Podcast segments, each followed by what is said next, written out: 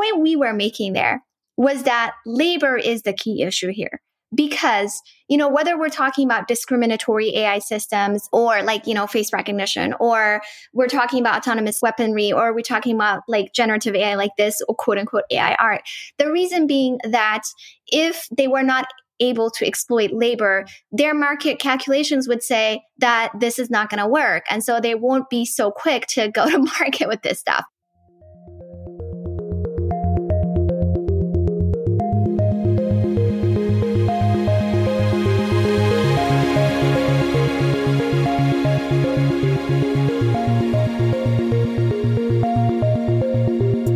Hello and welcome to Tech Won't Save Us in partnership with The Nation magazine. I'm your host, Paris Marks, and this week my guest is Timnit Gebru. Timnit is the founder and executive director of the Distributed A I Research Institute, and you might remember that she appeared on the show last year, around this time as well, just as the A I hype was taking off. And that ended up being our most popular episode of the year last year, because it gave people an introduction to what ChatGPT was all about, why people were getting so excited of A I in that moment, and whether it all really made any sense. And so now that we are over a year into this cycle, I figured it was a good moment to have Timnit back on the show to discuss what we have seen over that time, the ideologies of these people who are backing and pushing this industry, and the very clear consequences that we're seeing with these A I technologies as they roll out into the world and end up having very real consequences, not just in kind of our everyday lives, but in the lives of the people who do the labor to make these tools possible, but also in the lives of people in places like Gaza, where A I tools are being used to target them in an ongoing bombing campaign. So as I said, this is a very wide-ranging conversation where we touch on a lot of topics, kind of recapping what has happened over the past year in A I policy, in ideological developments, and the arguments that these companies have been making. And of course, as I said, you know, we end with a discussion of the relationship between this hype cycle and the tech industry more generally, and what is going on in Gaza right now as Israel continues its genocidal campaign, and as we will hopefully see some action on that in the International Court of Justice soon after the case that has been brought by South Africa. So I don't really think there's much more that needs to be said to introduce this episode. I will also mention that as you listen to this, as this episode comes out, in a few days, on January twentieth, I will be doing an event in Montreal with Rob Rousseau and Nashua Khan talking about the Canadian media. So if you're interested in coming out and joining that, you can find more information in the show notes. And with that said, if you enjoy this week's episode, make sure to leave a five-star review on your podcast platform of choice. And you can also share the show on social media or with any friends or colleagues who you think would learn from it. And of course, we might be in partnership with The Nation right now, but they are not paying us. They are just helping to promote the show and have it reach a wider audience. So your support is still essential to putting this together, to ensuring that we can keep having these critical conversations and spreading these essential perspectives about Silicon Valley. So if you want to help to make sure that we can keep doing that, you can join supporters like Emily from Brooklyn, Nikita in Cambridge, U K, Jordan in London, and Kevin in Raleigh, North Carolina by going to patreon.com slash tech won't save us and becoming a supporter yourself. Thanks so much and enjoy this week's conversation. Timnit, welcome back to Tech Won't Save Us. Thank you for having me. I w- was it last year that I was here? Because it feels like, I don't know, so much has happened since then. Yeah. Time is hard to keep track of sometimes. You know, you were on the show uh, January of last year as this A I hype was just kind of taking off, right? ChatGPT came out end of November twenty twenty-two. You know, we were starting to see those kind of stories in the media around how it was going to change everything. And you came on the show and kind of gave the listeners an introduction to what A I is, how this stuff works, what we should actually expect. And now we have had this kind of whole year of hype. And I wonder, kind of just to start with more of a general question, like what have you made of that past year and the way that kind of A I has been treated and talked about over that period? What I've made is that the people pushing this technology, if we want to call it that, as an end-all, be-all, either the thing that will save everybody or apparently render all of us extinct, and I'm not exactly sure how, have really had a really good campaign and have succeeded in infiltrating government of all kinds, multilateral, you know, E U, U S, U N, whatever you want to call it, media, federal organizations, institutes, schools, what have you. And yeah, that's that's really what I've made of it, honestly. So you're saying that D A R E is not running a campaign to make sure that we nuke the A I facilities and stuff like that to protect us? I don't know if we'd be able to write a Time op-ed. I don't know if we would be invited to write a Time op-ed asking anybody to nuke anything. I would think that the F B I would be at my door nuking me before I can get a chance to say anything like that. We are not composed of people who are allowed to say things like that. So we're not planning such a campaign anytime soon. But no, yes, no, we have not done that. Okay, good to know. But you'll tell me first. I'll tell you first if we need to nuke anything. Yeah, I'll let you know. Perfect. So you hide, I suppose. You know? Yeah. they, I'll, I'll get away from the data centers uh, to make sure that I'm protected. Remember, we need, according to them, we need a few people to ensure that civilization, quote unquote, it still exists uh, when everything is being nuked. So some of us maybe could be some of those people. Sounds good. Sounds good. um But, you know, t- talking about all that, like you talk about kind of the campaign that these tech C E Os, you know, A I C E Os have really waged over the past year to ensure that their narrative is the one that we're believing. And what that really brings to mind is kind of the campaign that Sam Altman was on earlier this year, where, you know, he was basically on this world tour talking to politicians all over the world to sell this vision of what A I is, how it should work, how it should be regulated. I feel like it was often presented in the media as this kind of coming out and this kind of like almost altruistic thing to introduce this to the world. And then you got these reports, for example, like in Time magazine, where they reported that, you know, he was kind of lobbying on A I regulations and the A I Act when he was over there. And we saw in the final version of that, that it kind of aligned with what he wanted it to look like, right? Yeah. And I remember it's so interesting. Time is really weird because I can't believe all of that happened last year. They had these articles saying he's the Oppenheimer of A I, or he created this thing and now he's really worried about it. And at the same time, he's saying, you know, regulate us, but not really like that. Right. So he appeared before the Senate. And that was also last year. But yeah, so he appeared there. He was talking about how this thing is so dangerous and that it needs to be regulated. There needs to be some new complicated structure to have it regulated. And then, you know, the lawmakers were literally suggesting that he be the head of some organization that regulates organizations like his, right?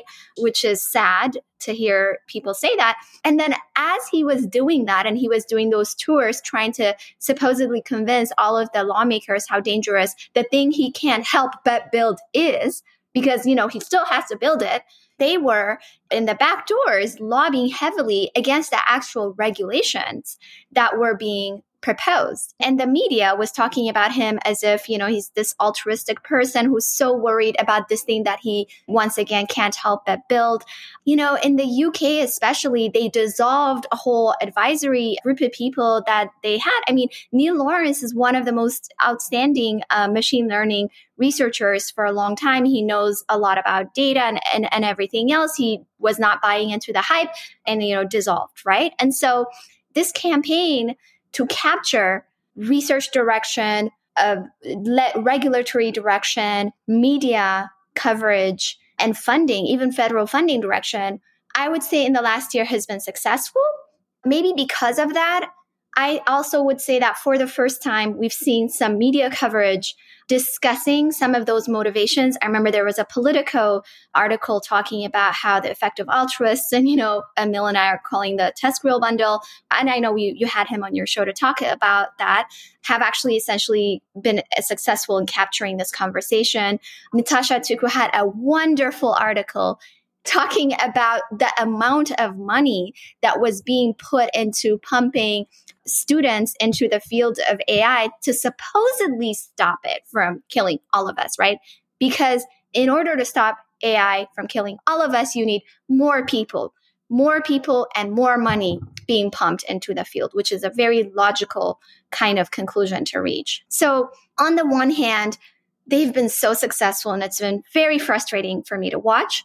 On the other hand, I've also seen more conversations about those actual ideologies, more stories coming out. And, you know, I hope to see more of those this year.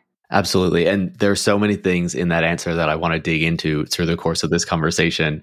I think just on the question of time, I find that really interesting, right? Because, you know, we've been talking about how it's kind of wild that all of this just happened in the past year. It feels like, you know, things that would have happened over a much larger stretch. And it feels to me like that kind of shows almost the kind of cyclical nature of this and, and how these cycles kind of work in the Valley, right? Where we can have this kind of compressed interest in something like A I and it's going to change the world. And we all need to be so kind of focused on it and worried about it and all this kind of stuff. And, you know, by next year, there will probably be like something else that we'll be getting that whole range of attention. And we'll be like, A I, like that's the last thing. Like, is, is that still important anymore? That's so last year, you know?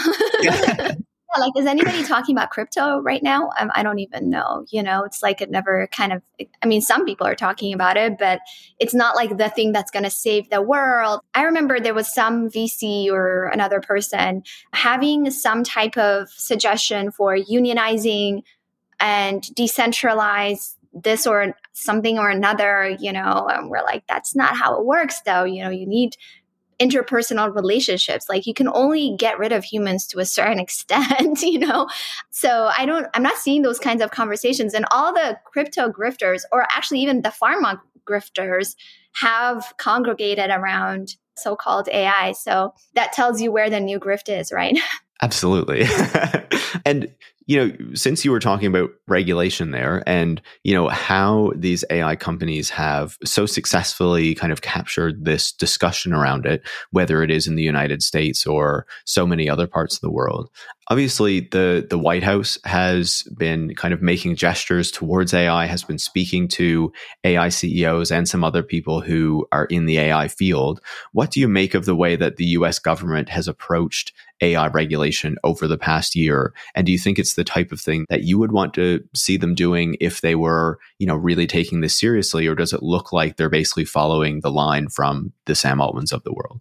The one organization that I'll say has not been captured is the F T C. I'll stand behind whatever the F T C is saying.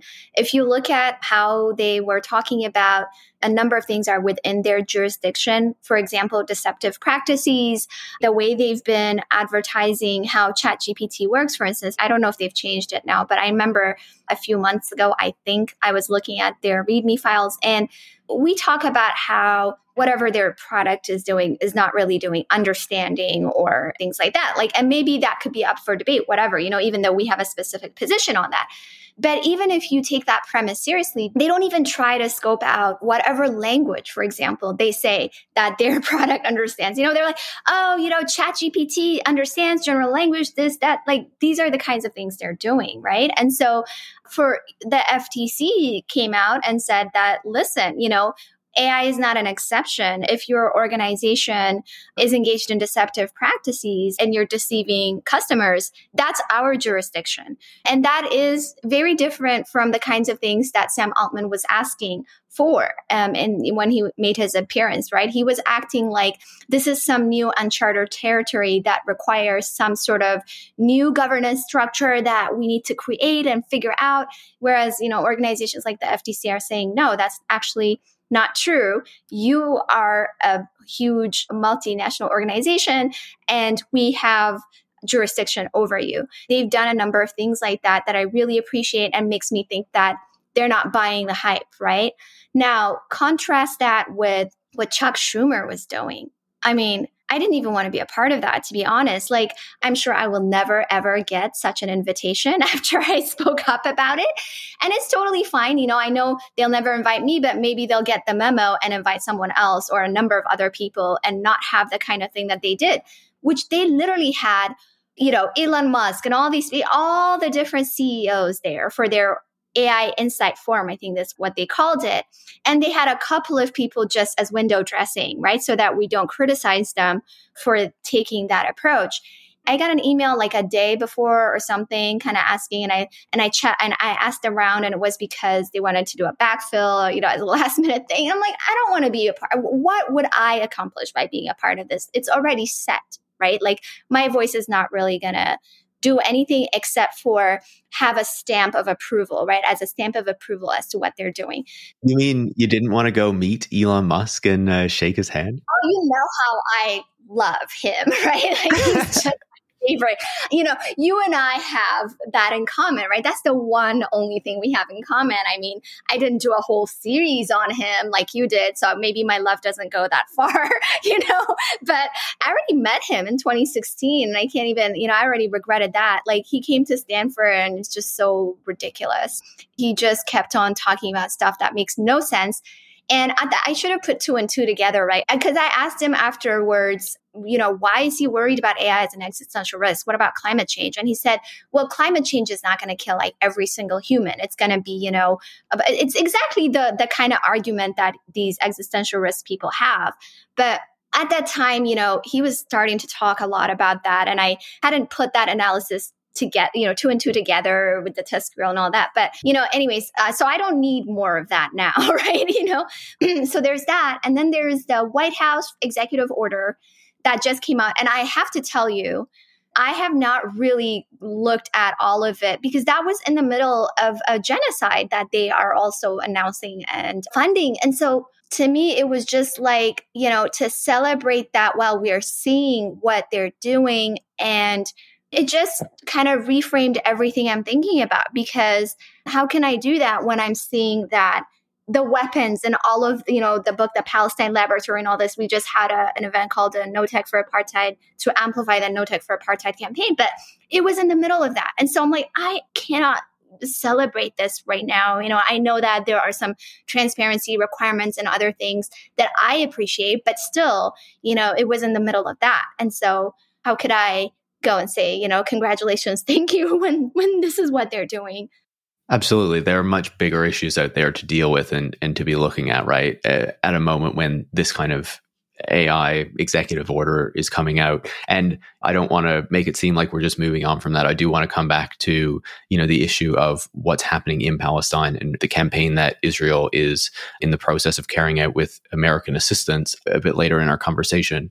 You talked about how these people in the A I industry are seeing what is going on in kind of very different ways, or presenting it in particular ways to the public, right? In terms of the ideologies that are kind of present in this industry. And as you're saying, you know, I talked to Emile about that last year, the end of last year, but I wanted to discuss that with you as well, because it does seem like obviously there are these ideologies that have been present in Silicon Valley for a long time that kind of position technology as the way that we're going to kind of solve all the problems in the world and all this kind of stuff.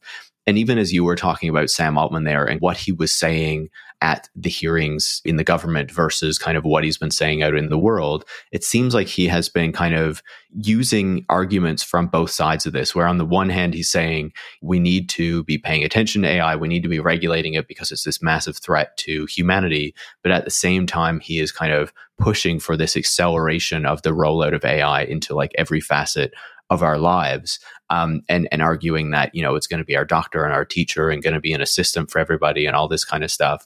So kind of what do you make of how these people, the Altmans of the world, the Andreessens, the other folks are are positioning A I and what that says about their kind of views on it, but also I think their kind of ideologies more generally? Oh, yeah, I forgot about Mark Andreessen and his manifesto. It's just too much to cover, you know, and now there's this new E A C C thing that I don't even know if we can fit in our TESCREAL acronym.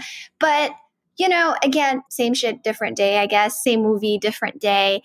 You know, they want to be saviors, right? And and they want to be the ones who save humanity in, in one way or another. It's it's it's a secular religion, right? You you just kind of want to believe in it. And so, of course, if you so strongly believe that you're doing something good, and it's really important, so it's fine that you're amassing all that wealth and money because because what you're doing is saving humanity.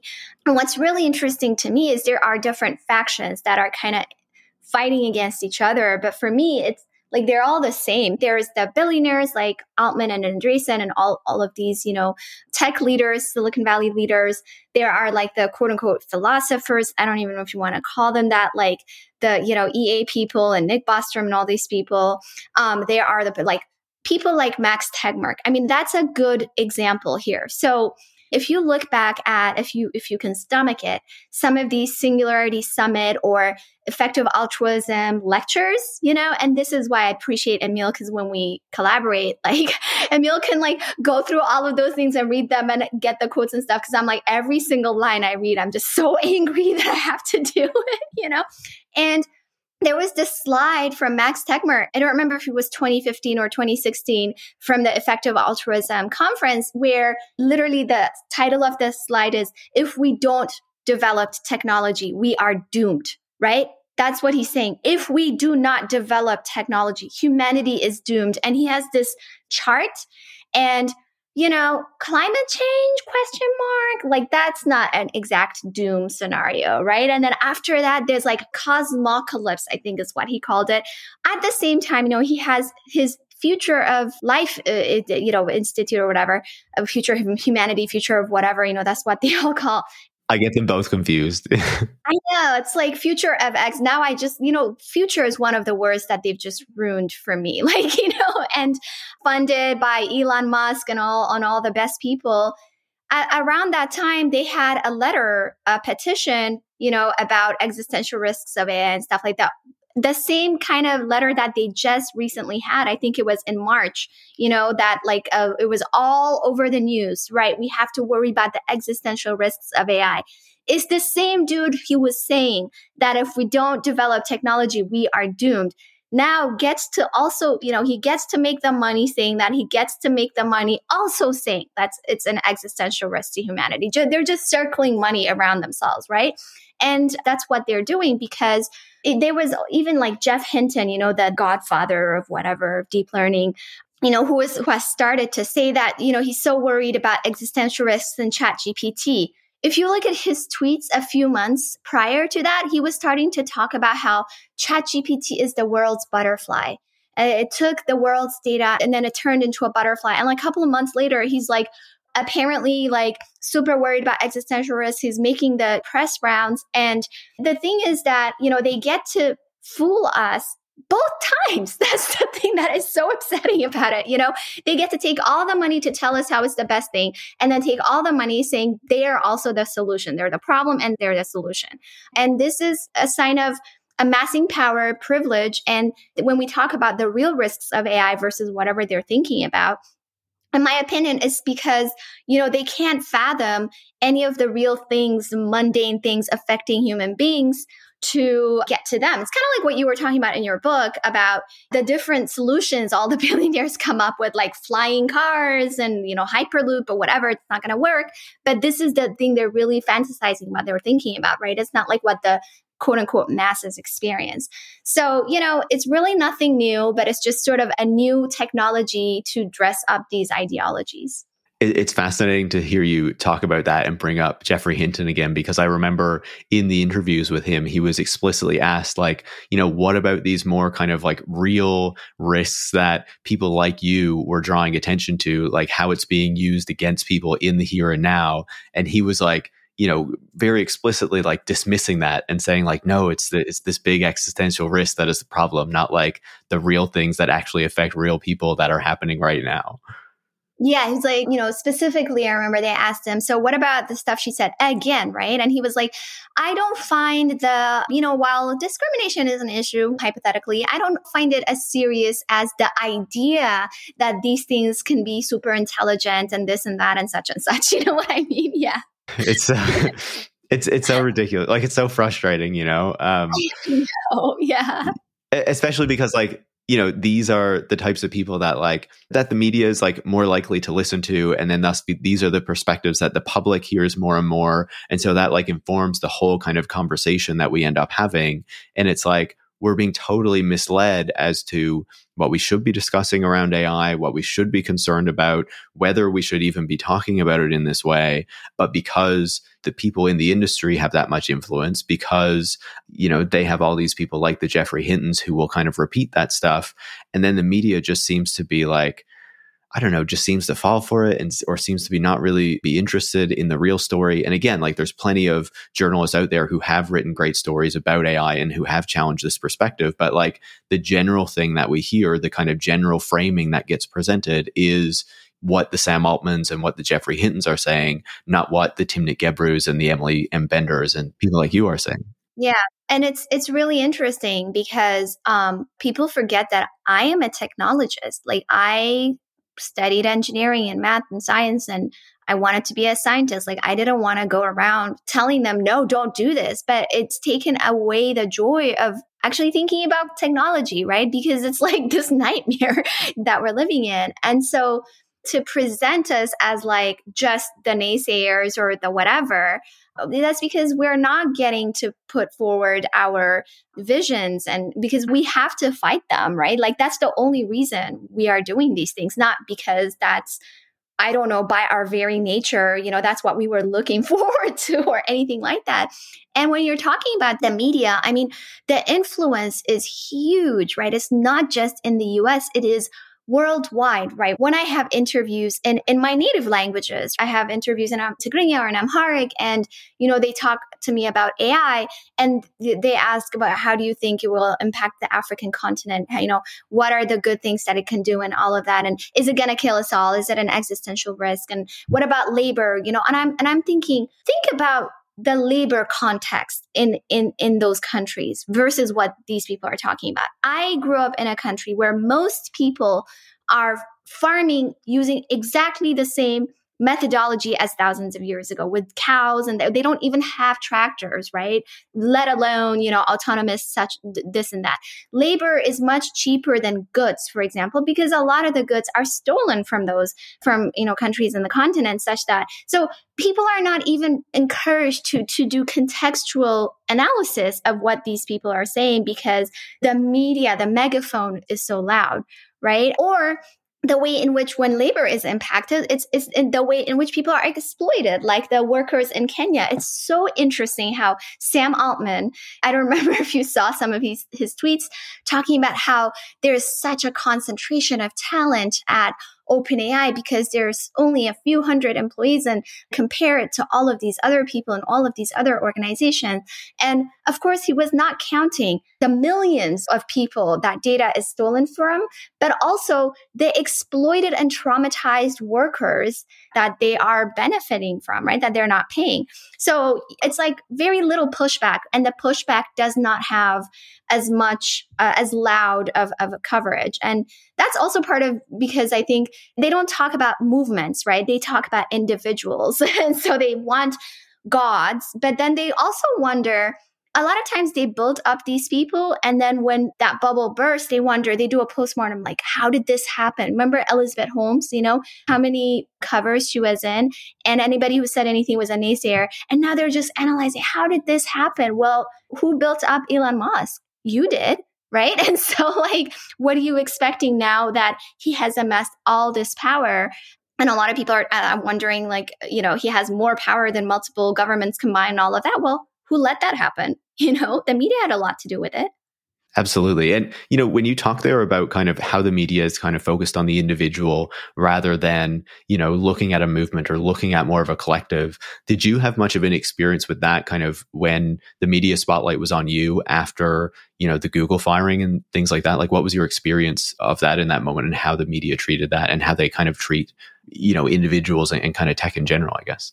Yeah, I mean, I think that uh, I definitely noticed that, right? They they talked, they liked, they wanted to talk to, about me as an individual, and I, I wanted to sort of bring out that, yeah, I mean, I don't want to discount stuff that I went through as an individual or stuff that I am doing as an individual, like, but also I wanted to make sure that they knew that, for example, you know, the reason that all of this was news in the first place was because I had a lot of people supporting me, and there was a strategy for how to do that. There were people who have never come out publicly and still work there, and who, who can't just quit or whatever, right? And working in the background, there are collections of people who were writing petitions, statements. There were just so many people doing grunt work in the background, right? That job wasn't like to be a public face. Not everybody can be a public face. So it's more difficult for the media to see things that way. They want to create a godlike figure, you know, and so then once they have somebody who they think is a godlike figure, they just elevate them.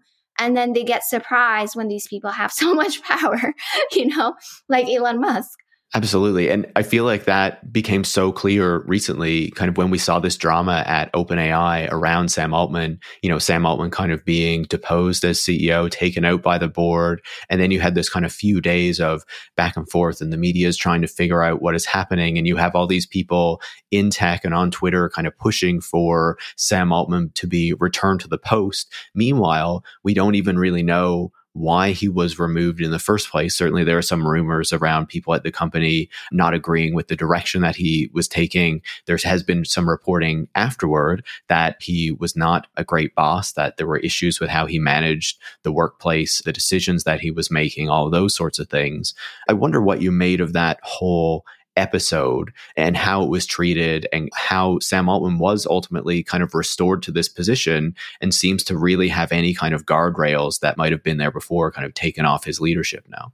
Yeah, I remember when that story came out, none of us had were like that interested. We were like, whoa, what happened? So our first reaction was for a board to make a statement like that and then immediately remove him, like what happened? What is coming? What, you know, that was my first reaction. Because I just didn't think that, you know, they would make a public, I don't know, as a company announcement like that and, and remove him immediately. I was wondering, like, are they about to be sued? Or, you know, th- this was what was running through my head. And then some people said, well, you know, Annie Altman's, uh, his sister's um, allegations. I'm like, do you guys know the tech industry? You really believe that they care about anything to do with sexual assault or harassment? Like, I mean, I don't understand. Like, do you understand that they silence us? Like, they would punish us. Like, no, that had nothing to do with it, I'm pretty sure, right? That was my first thought. But like, again, it was like in the middle of the whole Gaza thing, so I wasn't really like paying that attention. But then I remember OpenAI explicitly saying like members of their board are not effective altruists. And then like nobody was really checking that, which was ridiculous because they were. I mean, that was what they were. The media was asking me about one of the board members apparently wrote something that was critical of OpenAI. And then, you know, Sam Altman wanted to suppress it. And so people were starting to connect that with my story at Google. And I was like, mm, I don't know about that, you know, because again, I didn't know the person that well, but just a quick scan. I'm like, yeah, this is a very effective altruist kind of like person, the whole U S China thing, you know. I'm like, yeah, it's not, I don't know. I don't think it's it's that similar. So at some point I was like, maybe it has something to do with effective altruism and the board members being that. Because, you know, I don't, that's what I thought. And then of course the end results ended up being all the women get removed. And then people were asking me if I would consider being on that board, which I thought was the funniest thing. I was like, I have said literally since the inception of this company, if my only choice was to just leave the field entirely and like have to work with them somehow, it would unequivocally be the second option because, you know, I don't know how to place it exactly as to the why, but I just really disliked that company from day one, the whole savior mentality and the way that the media was selling them as a, you know, nonprofit. So my takeaway from this whole thing, and then, you know, the people were asked to write in support of him. And then there's the whole Ilya, you know, Sam Altman thing, which was also weird. So my takeaway from the whole thing was, I did really think that it didn't seem like the board was mature just to start because like as a company that's so public like that, if you're going to make public announcements and, and things like that, maybe you should, you know, discuss it. I just didn't seem very mature. But then it seems like there are no guardrails around OpenAI except for Sam Altman. He is the company. The company is him is how, it, how is it's being run right now. And then the end result is for people like Larry Summers to be part of the board, which is excellent. Like you not only got rid of the women, now you added the guy who's talking about how women are, can't do STEM and things like that. So, you know, that's sort of my takeaway um, of what happened. Yeah, you, you think about how there are often arguments about how like, you know, uh, the A Is are not discriminatory or they're not being influenced by like kind of the culture that's around them. And it's like, well, you're setting up this whole corporate culture that is like sidelining women, that is bringing in people like Larry Summers, that, you know, is very demonstrably like discriminatory if you feed it certain prompts and things like that. And also, I mean, honestly, even when they had women, it was the kind of representation politics thing where, you know, I still, I, I would, they could have a board of all women. And the way OpenAI is ran, I still would think that they don't care about women. But now it's just like they don't even care about the optics of it, let alone, you know, actually care. Absolutely. You know, and since we're on the, the question of OpenAI, there are a few things that I wanted to dig into with regard to it. You know, you talked earlier about kind of the privacy and the data that's being collected by these systems. And of course, there has been a lot of debate and discussion recently around, you know, all of the data that they use in order to train models like the one used for ChatGPT. And there have been lawsuits around copyright. Obviously, there has been a lot of discussion in the past year when you had the actors and the writers unions going on strike and talking a lot about A I in their contract negotiations and what it might mean for their professions and their industry. And then just recently, we had OpenAI make a submission to the House of Lords Communications and Digital Select Committee, where they basically argued that they should be able to train their models on copyrighted material and not have to pay for it, because if not, they say they would not be able to, quote, train today's leading A I models without using copyrighted materials, and that limiting training data to just public domain data would not result in kind of like a high quality model or whatnot. I wonder what you make of these discussions, kind of the growing debates that people are having around copyright and what relationship A I models and A I training should be able to have to them, because it does seem like, especially going into this year, it's going to be one of these big fights that's playing out, especially as the New York Times is suing over this and other things like that. Yeah. I mean, so we wrote a paper with a number of artists called A I Art and Its Impact on Artists recently. It was great. It was, um, well, I mean, if I may say so myself, oh, it was a great experience for me working on that paper, because it was a number of artists uh, whose jobs are on the line because of this. It's not hypothetical in the future kind of thing, you know, and some legal scholars and philosophers and machine learning people. And we talked a little bit, the, the whole, the point of the matter is, and we wrote another article, I think it was twenty twenty-three, don't, don't quote me on the time, called The Exploited Workers Behind A I. And And it was kind of synthesizing a bunch of research and, and you know, a bunch of stuff us and a bunch of other people have done. The point we were making there was that labor is the key issue here, because, you know, whether we're talking about discriminatory A I systems or like, you know, face recognition, or we're talking about autonomous weaponry, or we're talking about like generative A I like this, or quote unquote A I art. The reason being that if they were not able to exploit labor, their market calculations would say that this is not going to work. And so they won't be so quick to go to market with this stuff. And that's exactly why the OpenAI people are saying, it's like, what do you mean? If we can't steal everybody else's work, then we literally cannot make our product. And we're just like, yeah, exactly. That's kind of what we're telling you, right? You're profiting off of everybody else's work. That's my number one takeaway. But the second one is, you know, you get to see the kinds of arguments people in A I make to defend this kind of practice. And one of them is, you know, what we call anthropomorphizing. It's talking about these systems as if they are their own being. And that, what we were talking about earlier about existential risks and all of this, fits into this. Because if you talk to people, if the media regulators, or if you push this agenda that these are systems that have like their own mind kind of thing, who knows what they're going to do? We're not thinking about copyright. We're not thinking about things on earth, right? OpenAI, companies, regulation, theft. That's not our labor exploitation. That's not what we're thinking about. We're distracted by thinking about, you know, can this machine be ethical? Can this machine be inspired by the data just like humans are inspired? So the way they talk about it is saying, no, this is not theft, because it's like, you know, when human artists are learning, they look at other artists. You know, these are the kinds of arguments they make. And no, human artists are not just copying. They're not combining existing data and compositionally and then spitting something out.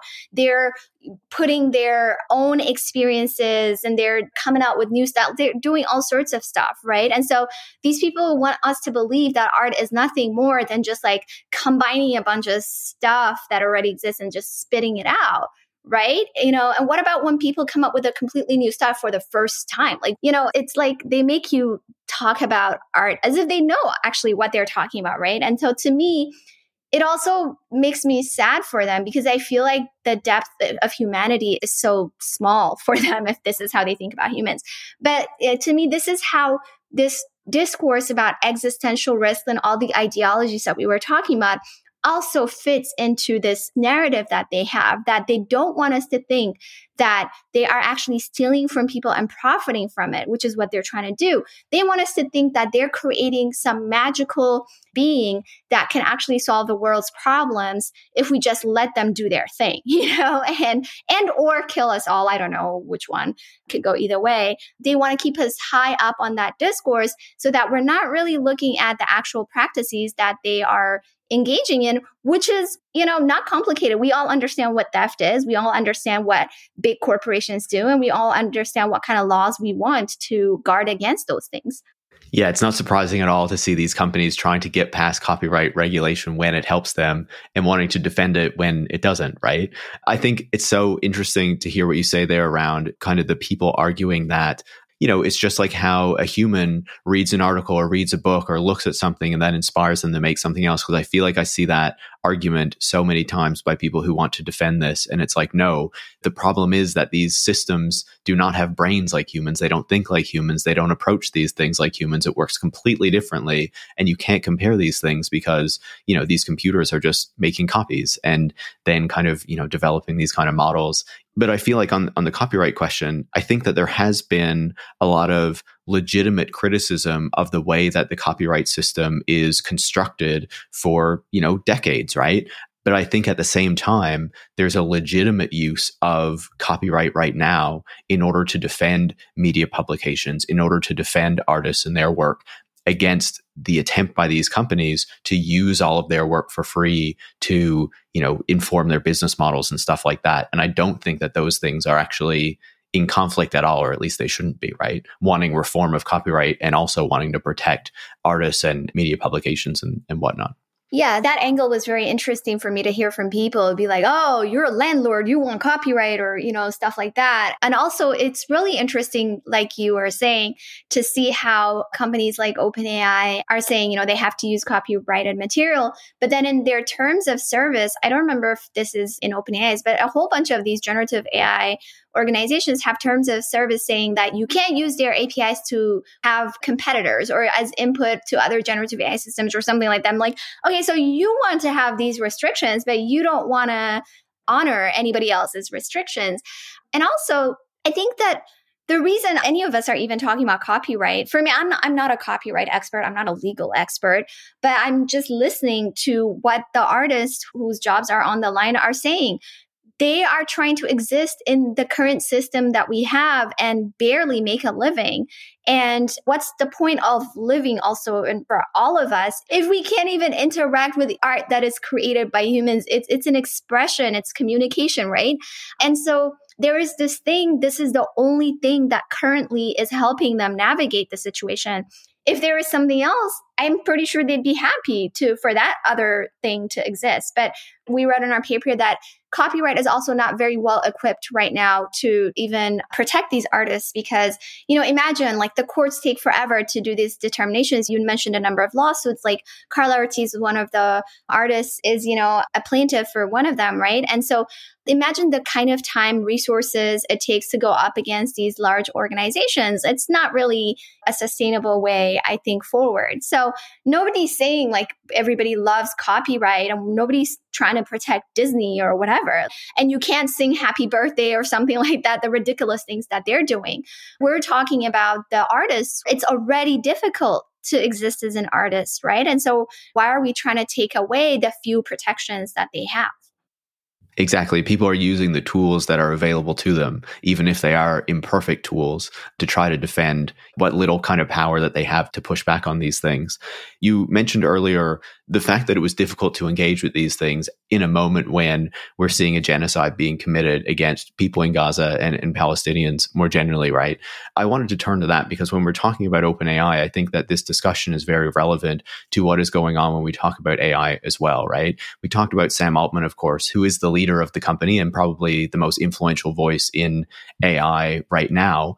But OpenAI's head of research platform, Tal Broda, has actually been posting quite a lot about what is going on in Gaza. He's posted tweets such as, quote, more, no mercy, I D F don't stop, while quote tweeting images of neighborhoods turned to rubble in Gaza. He's tweeted, quote, don't worry about killing civilians, worry about us. And quote, there is no Palestine, there never was, and never will be. I wonder what these sorts of tweets and and this kind of approach to this kind of horrific situation going on in Gaza right now, you know, being committed by the Israeli military and government, tells us about some of these people in the A I industry and the ideologies that they hold to be able to say things like that, or, or kind of see this in this light. What it tells me, first of all, is how emboldened you are to say something like that, right? Just just the fact that you can, you feel it's okay to constantly say that, that means you've never had any pushback to saying those kinds of words. And honestly, actually, I have to tell you, I'm not surprised at all by those tweets. I am very surprised that there has been some amount of pushback, and that Sam Altman said something about Palestinians, which is the bare minimum, but I've never seen that in the tech world. Yeah, just to say, Sam Altman tweeted on January fourth, quote, Muslim and Arab, especially Palestinian colleagues in the tech community I've spoken with feel uncomfortable speaking about their recent experiences, often out of fear of retaliation and damaged career prospects.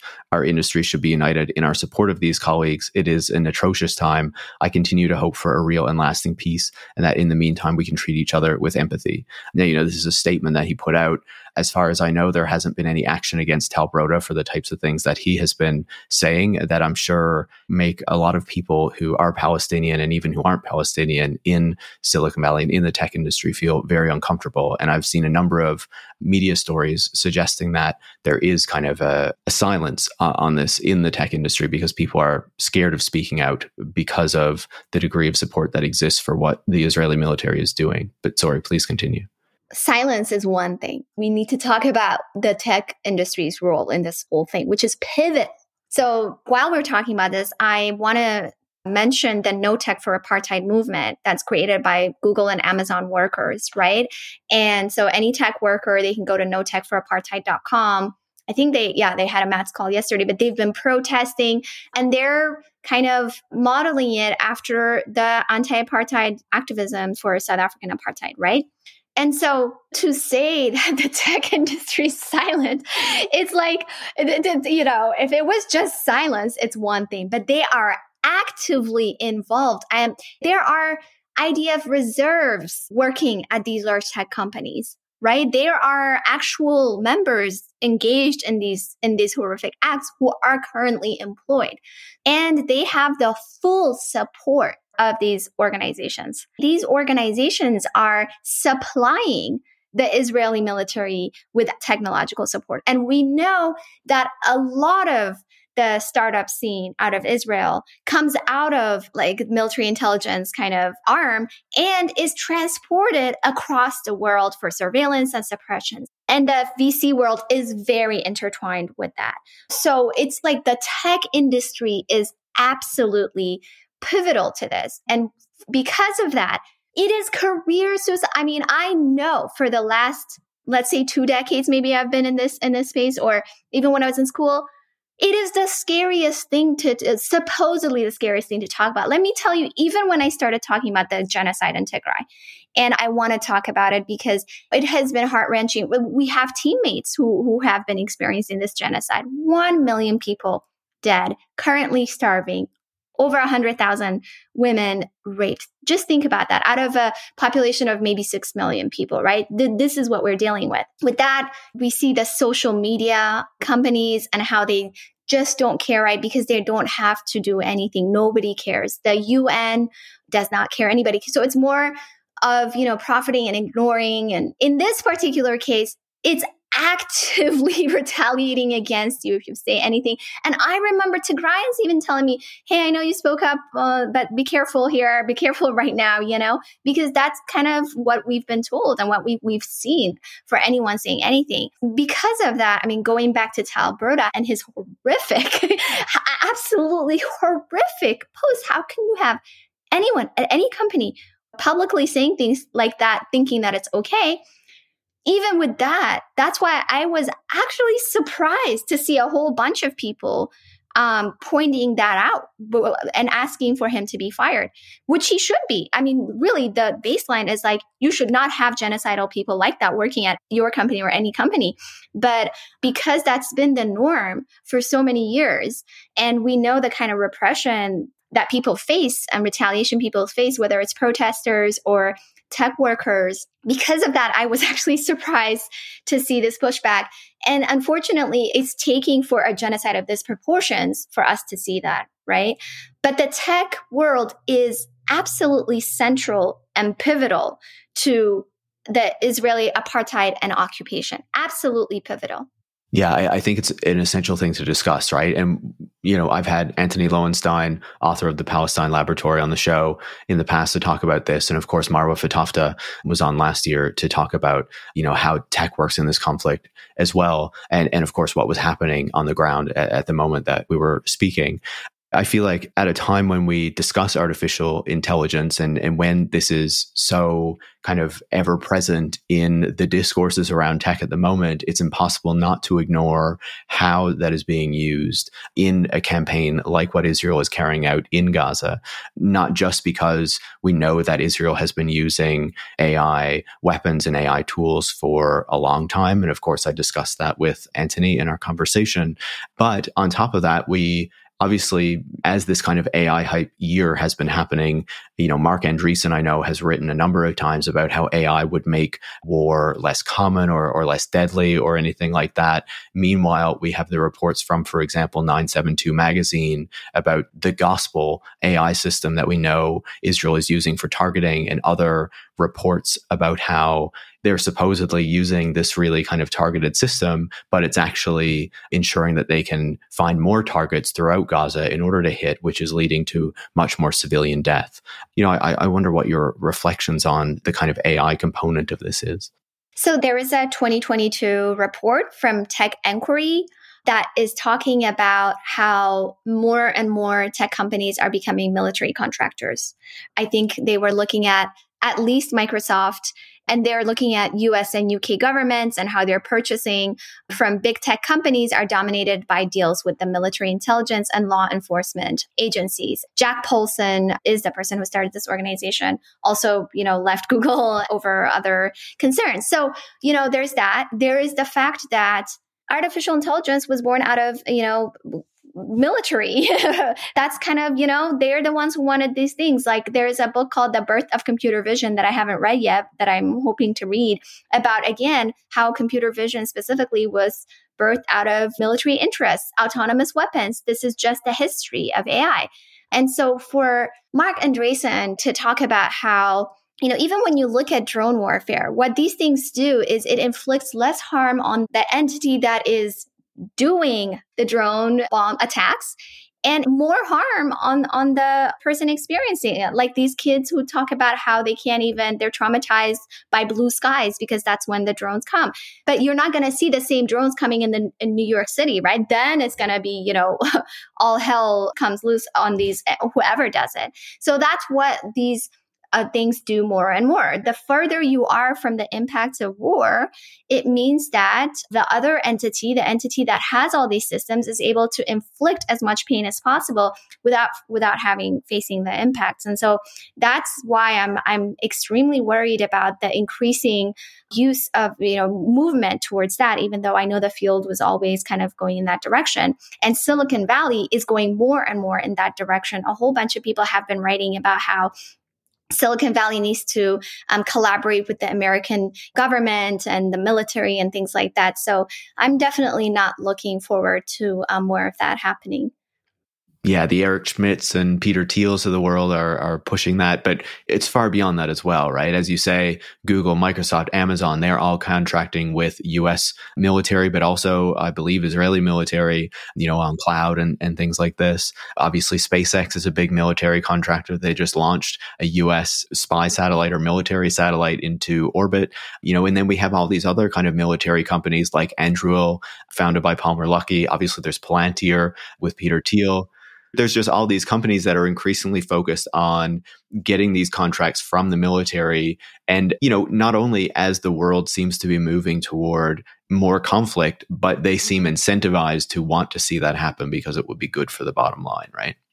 Yeah. I mean, when we see the military budget, it's just like unlimited. It's just a bottomless pit. Like they don't, I don't know. I heard that like sometimes they have to buy things just to say that they're spending it so that their budget is not cut. And so I mean, I just wonder, like, what if we lived in a world where the bottomless pit was like budget for housing or food? I just like, it does not make any sense, right? It does not make any sense. And so it makes sense if you're a Silicon Valley and, and you're seeing this bottomless pit of a budget, that's what you want to uh, get up high of. And of course, you kind of delude yourself into believing that's also the right thing to do. And it's nothing new, right? That like the book Palo Alto, like, you know, I see it in your background, which I'm also reading, right? It's just, it's nothing new because again, it's been completely intertwined with the military, but I kind of feel like some of the tech companies were trying to act like they were more idealistic, you know, like the newer ones is what I mean, like uh, Facebook, Google, et cetera. They were trying to act like, you know, they're not like that, or Apple. And I kind of feel like probably now there's a new phase where that's not going to be the case. Absolutely. We can see exactly what they are. And it's clear that they're just as bad as any of the rest of them. You know, it's difficult to kind of pivot away from that conversation to wrap up, uh, you know, everything that we've been talking about. But just to kind of close off this broader conversation that we've been having, you know, we're now just about a year into this wave of A I hype. I wonder where you see it going from here. Do you think that this hype is already kind of, you know, starting to decline for this, this kind of cycle of it? And, and how has seeing what has happened over the past year shaped the kind of work that you're doing at D A R E and kind of, you know, what your team is thinking about? I honestly, I'm not exactly sure where the hype is, if it's at the height or in the, in decline. It's unclear to me. So, but I cannot imagine it, the, the promises being delivered and the money that's raining down that they predict being delivered. So I'm anticipating that it's, I, I don't know how long they're going to keep this going for.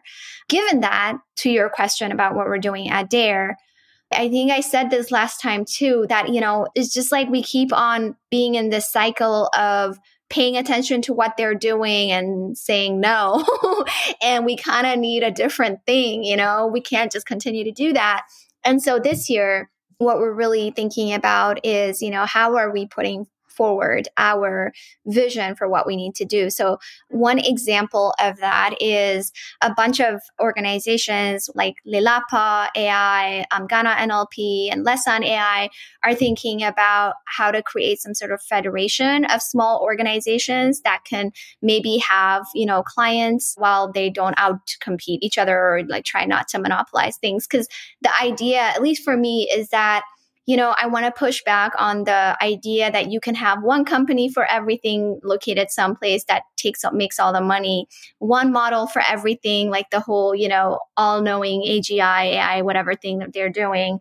And so if, you know, I'm going to say that, I think we should show that there are alternatives, right? And so we just wrote a workshop paper, which I'm hoping will turn into a longer peer review paper, is about showing how, like, just one example, these smaller organizations, machine translation models outperform some of these larger organizations saying that they have one model for everything, right? Because these organizations know they care about certain languages that these other organizations don't. They know the, the context. And so the idea is, what if these smaller organizations can band together and have some sort of a market share? Because a client can come and say, hey, I need a lot of, you know, language coverage. And so maybe that client would want to go to like some big corporation. They don't want to deal with like a hundred different, you know, like over twenty different organizations. So, so we're thinking through like what that might look like, you know, so that's kind of an example of how can we show like a different way forward, given that, you know, labor is a central component of the, all the issues that we talk about in A I. We have a lot of projects collaborating with data workers. I mean, we have one example is Turkopticon, which is an advocacy group for Amazon Mechanical Turk workers, right? Or um, we have collaborations with um, some of the Kenyan workers who who were, you know, you you read about, right, in the Time or other articles. And so it's a combination of trying to empower the people that we don't think are currently being empowered, and also the organizations, because we think that we are living in this ecosystem with other organizations. So we also want to support the other organizations that are kind of advancing a future that we we believe in. Yeah, I think that makes a lot of sense. And especially with the model that we have right now, it's kind of like one major American tech company has to dominate what's going on. And of course, it always, almost always has to be in the U S. But a, a different model can have, you know, these kind of smaller groups that have their expertise in different parts of the world, that care about what happens in their parts of the world. And that leads to a much richer kind of ability to, to think about how these technologies are going to affect what's happening there. So I think that sounds fantastic. Yeah, I'll keep you posted. We're excited about it. We don't know how it's going to, there's specifics still that we're working on. But the idea is to help people survive and be sustainable if they don't want to be monopolies and take over the world, right? Like, how do you support the organizations that are just trying to, you know, do their thing, be profitable, but not like, you know, take over the world? Yeah. And I'll be looking forward to updates on that, or, you know, whether you decide to change gears and just nuke some data centers or or whatever. yeah. Yeah. And, you know, if we're nuking some data centers, creating this thing, who knows, you know, one or the other. um, Timnit, always great to speak with you. Thanks so much for coming back on the show. It's always wonderful to talk to you. We always cover so much ground. So um, thank you for having me, and congratulations on your show again. It's such a great show, and I look forward to more episodes in twenty twenty-four. Thank you so much. Timnit Gebru is the founder and executive director of the Distributed A I Research Institute. Tech Won't Save Us is made in partnership with The Nation and is hosted by me, Paris Marks. Production is by Eric Wickham, and transcripts are by Bridget Palou-Fry. Tech Won't Save Us relies on the support of listeners like you to keep providing critical perspectives on the tech industry. You can join hundreds of other supporters by going to patreon.com slash Tech Won't Save Us and making a pledge of your own. Thanks for listening, and make sure to come back next week.